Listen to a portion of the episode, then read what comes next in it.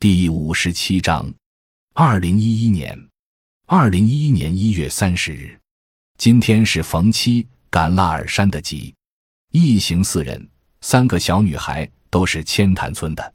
腊尔山的雪比千潭村的要厚，要冷，山也要高。到了镇上，人密匝匝的，路面上尽是稀泥，车也多，车上挤满了人，都是购好年货准备回家的。很多都是货车装人，有些车顶上也坐满了人。集市上最引人注目的就是非主流的年轻人，头发花花绿绿的，与苗族老太太的头饰一样，很有趣。卖腊肉、卖鱼、卖鸭子、卖鸡、卖瓜子、卖花生、卖甘蔗、卖新衣、卖小吃等等，琳琅满目，人山人海。下午回来。在村口的小石巷里遇到苗歌王的老婆丰夫人，她给了我三个糍粑，我不想要。由于给的很着急，糍粑不小心掉在了石板上。这是他第二次送东西给我，心情很复杂，还是接下了他的礼物。他自己过年还缺物，但不接又怕他难过。其实他并不疯，他懂得感谢。早上，吴家奶奶打糍粑，他小儿子来叫我时，我已赶早出去拍照了。之后没在对面黄奶奶家吃早餐，跑到吴奶奶家吃了一块糍粑，给了她二百块钱过年。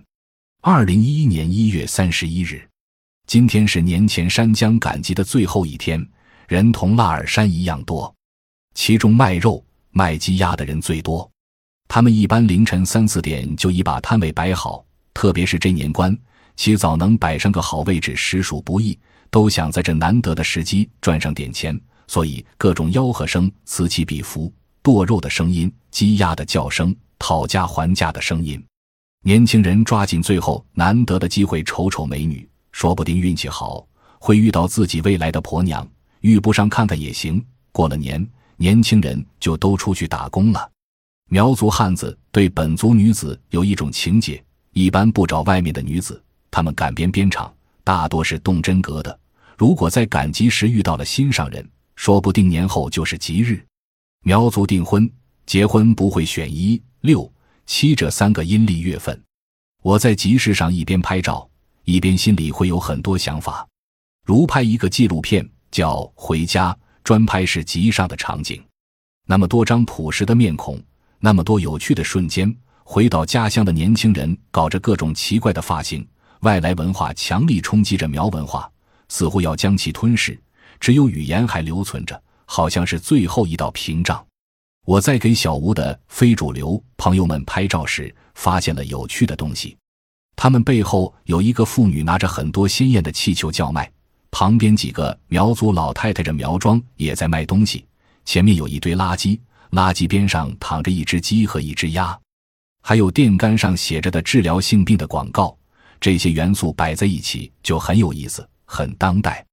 二零一一年三月三日下午五点，又回到了阔别已久的千潭，开始过起了我想要的日子。